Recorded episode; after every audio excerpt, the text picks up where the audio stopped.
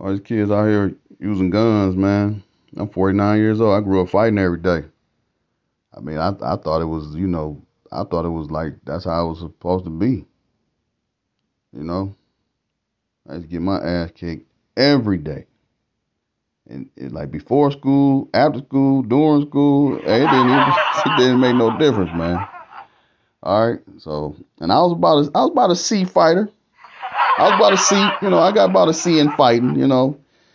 But that was the thing, you didn't have no grades. Like uh, if you was a C fighter, you had to. Uh, if an A fighter called you out, you had to fight the A fighter.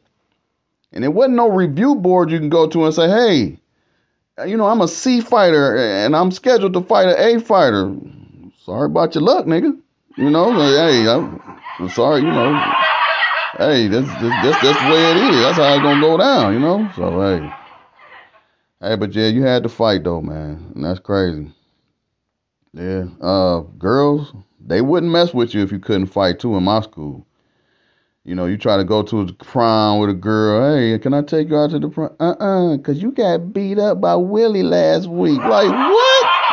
I got beat up. Okay, whatever. Know, God dang.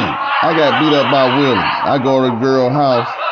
Hey, I go to the girl house, and it's like, you know, hey, man, hey, it's just, my mama said I can't go out with you because you got beat up last weekend, you know, so.